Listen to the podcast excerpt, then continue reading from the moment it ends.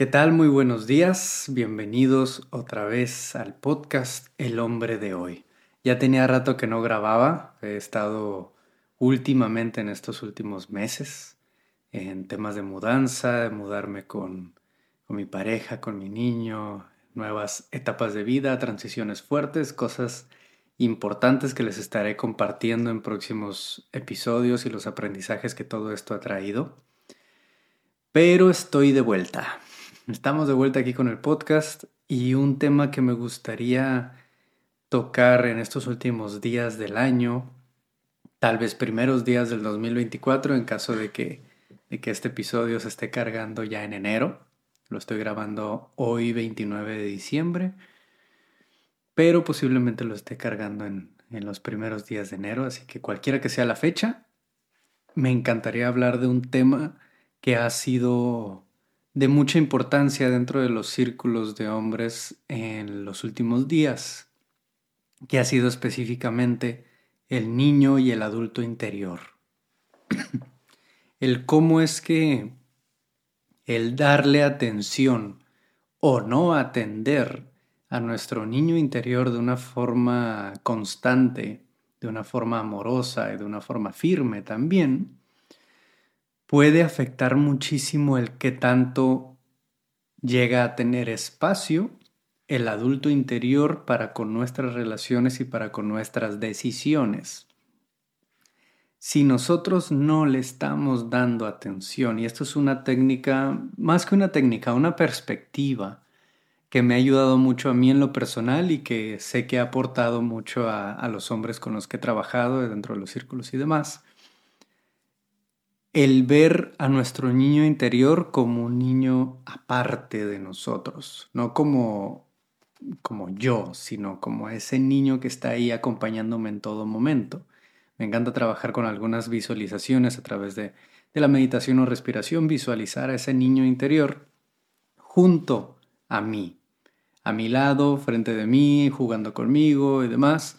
Y una de las formas de visualización que más puede apoyar y darnos cuenta de cómo es que estamos tratando y de qué manera estamos atendiendo a ese niño, a nuestro niño, es imaginar que en esa estructura de nuestro día a día, en nuestros hábitos, en nuestro día cotidiano, nos está acompañando nuestro niño interior. Ese niño estaría aburrido, ese niño estaría mal comido, mal descansado, ¿qué tendría ese niño? ¿Cómo se sentiría ese niño? si hace mucho que yo no me permito ir a disfrutar de esos hobbies que más disfruto, del aire libre, de ir a escalar, de ir a andar en bicicleta, de jugar aquello que me gusta, muy probablemente ese niño interior esté aburrido, desatendido, descuidado. ¿Qué pasa cuando un niño se siente aburrido, desatendido, descuidado? Empieza a hacer berrinches, empieza a apagarse, empieza a exigir atención, empieza incluso a ser un poco más molesto, pero no porque el niño sea molesto, sino porque la forma más directa de que un niño exija esa atención es de una forma desregulada.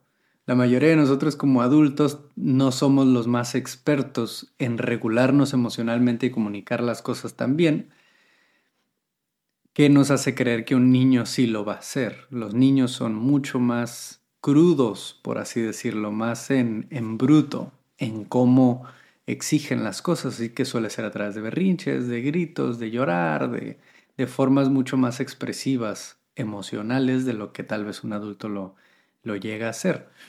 Así que en ese berrinche, en ese exigir de formas un poco más dramáticas o fuertes, esa atención roba del espacio el silencio, la calma que necesita el adulto para tomar decisiones y para moverse hacia adelante. Empieza a abarcar más espacio nuestro niño interior si no le estamos dando atención. Irónicamente, pero también lógicamente, porque niño que no se atiende, niño que empieza a rebelarse de formas o a explotar de formas distintas, sí, pero de alguna forma se va a revelar. va a empezar a, a expresar esa necesidad de alguna manera desregulada. Y en esa expresión le quita espacio al adulto. ¿Qué es lo que nos pasa a muchos? Que al no darle atención a esos niños, a ese niño interior, por mucho tiempo, empiezo a actuar de formas desreguladas ahora también en mis relaciones. Tal vez con mi pareja empiezo a ser un poco inmaduro, empiezo a, a ofenderme por cualquier cosa, empiezo a ser más inseguro, empiezo a exigir más atención, a ser más ansioso o incluso a llevarme a cualquiera de esas dos partes, esos dos extremos, a ser más ansioso y querer más atención o a ser más evasivo porque no sé cómo enfrentar de forma madura la relación y estar ahí en esa comunicación difícil. En el trabajo tal vez empieza a hartarme más el trabajo, a estar yo más irritable, a, de muchas maneras se puede estar expresando esto cuando tenemos desatendido ese niño interior. Ahora, a lo que quiero llegar con todo esto es a invitar, a motivar, a inspirar a cualquiera que esté leyendo esto a retomar sus hobbies, sus espacios de ocio, sus espacios de juego, no para dejar de lado tus pendientes, no para dejar de lado tus responsabilidades, sino empezar a darle un espacio en tu agenda, así como si tuvieras a tu niño interior a un lado acompañándote en todo momento, darle un espacio en tu agenda diaria para jugar, para divertirse, para simplemente desconectarse de trabajo y pendientes y enfocarse en el disfrute así como si tuvieras ese niño a un lado. No estarías todo el día trabajando, no estarías todo el día con los pendientes de adulto. Tendrías que darle un espacio a ese niño para disfrutar, para jugar con él, para atenderle.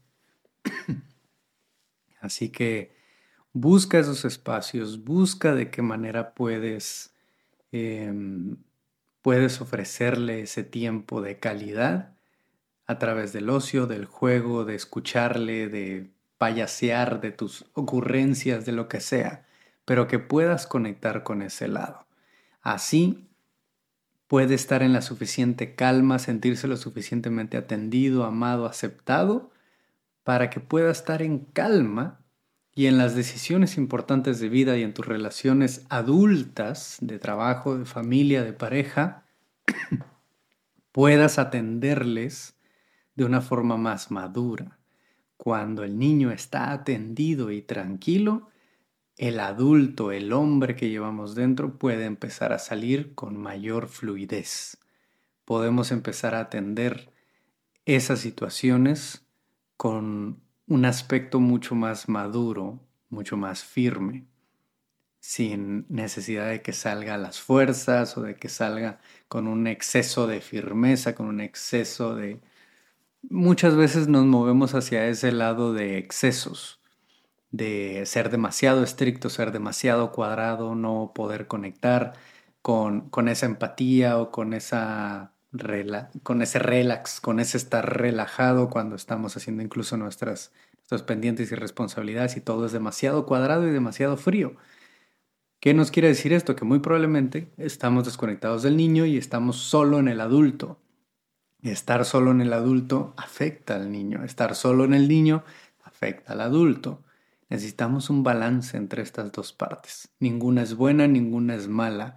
Lo que suele ser negativo para nosotros, nuestra vida, nuestras relaciones, nuestro desarrollo personal, es estar demasiado cargados de uno y del otro. Dejar la responsabilidad de lado y estar solo en el ocio o en, o en el juego o cargarnos demasiado de mucha responsabilidad y dependientes y nunca poder tocar nuestros hobbies, juego, en la esencia que nosotros tenemos. Necesitamos de ambos. Así que ojalá esto les aporte para poder reconectar con ese niño, para poder jugar un poco más o en caso de que estemos jugando demasiado, poder reconectar con el adulto, que ya lo estaré tocando en otro episodio de cómo empezar a hacer esto. Para poder, como últimos puntos para poder conectar con ese niño, simplemente lo que mencionaba ahorita. Date un tiempo, un espacio de tiempo, ni siquiera tiene que ser tres horas, puede ser 20 minutos, 30 minutos al día, 15 minutos con que empieces con algo pequeño para conectar con tu ocio, tu juego, tu diversión, tu, tu jugueteo, lo que puedas hacer. Si te gustan los videojuegos, dedicarle un poco a los videojuegos. Si te gusta salir en bicicleta, lo, mejor es salir al aire libre. ¿no? Los videojuegos pueden ser algo muy bueno, pero te recomiendo empezar por algo al aire libre, algo que requiera de tu cuerpo. Andar en patineta, bicicleta, ir a escalar, ir a pasear, subir al cerro, lo que quieras, pero que te haga conectar, ir a jugar con un perrito de tu familia o el tuyo, lo que sea, pero que puedas. Algo que me encanta a mí hacer es, si veo que Joan está jugando y yo todo el día he estado trabajando, todo el día me he estado enfocando en pendientes y demás, bueno, voy a ir a sentarme con él sin nada en específico en mente de, de vamos a hacer esto, vamos a... No, ¿cómo estás? ¿Qué estás haciendo? ¿Puedo jugar contigo? Y eso me ayuda a mí, de alguna manera. Y, y aún si no tenemos hijos o no tenemos un niño en casa y demás, tenemos a nuestro niño en casa, tenemos a nuestro niño con nosotros en todo momento. Así que poder sentarnos y decir, a ver, ¿qué quieres hacer? ¿No? ¿Qué es, ¿Cómo te quieres divertir ahorita? ¿Con qué te quieres distraer un poco? ¿no? Empezar con esos pasos pequeños, dedicarle 5, 10, 15 minutos al día a ese niño para jugar un poco, distraerse un poco, aun si tenemos la agenda súper saturada de trabajo, siempre hay espacio para dedicarle a eso, en nuestros descansos, en nuestros espacios de, de relajarnos entre bloques de trabajo. ¿Qué puedo hacer para jugar un poco con mi niño interior? Dedícale ese espacio porque eso va a ayudar muchísimo a que el adulto cuando surja, surja de una mejor manera. Surja de una manera más madura, más relajada, más nutrida, más atendida también. Porque a fin de cuentas son el mismo, somos nosotros. Pero es bien importante conectar con ambas partes de la manera en que les nutra y les regule, les haga sentir atendido, les haga sentir visto. Ya después entraremos en no solo el niño, sino el adolescente, el adulto, cómo nutrir cada una de estas partes. Espero que esto les haya aportado un poquito, les haya servido un poco, un poco de idea de qué podemos empezar a hacer, qué puedes empezar a hacer con, con ese trabajo propio, ese trabajo personal, de conectar con esas partes de uno mismo. Me disculpo por la tos, he andado enfermo desde hace ya bastante tiempo, también por eso no había estado grabando, ya tengo un rato batallando con varios aspectos de salud, pero ya voy mejorando. Me disculpo por ese, por ese tema de la tos y espero para el próximo episodio ya estar bastante más saludable y que no, no esté tan presente. ¿no? Gracias por escuchar, gracias por estar. Espero tengan un cierre de año, un inicio de año muy hermoso, muy bueno, muy inspirador. Y si no es así, que se vaya creando hacia, hacia algo muy bueno, semana a semana, día con día. Les mando un abrazo muy fuerte, que estén muy bien y nos escuchamos en el próximo episodio. Adiós.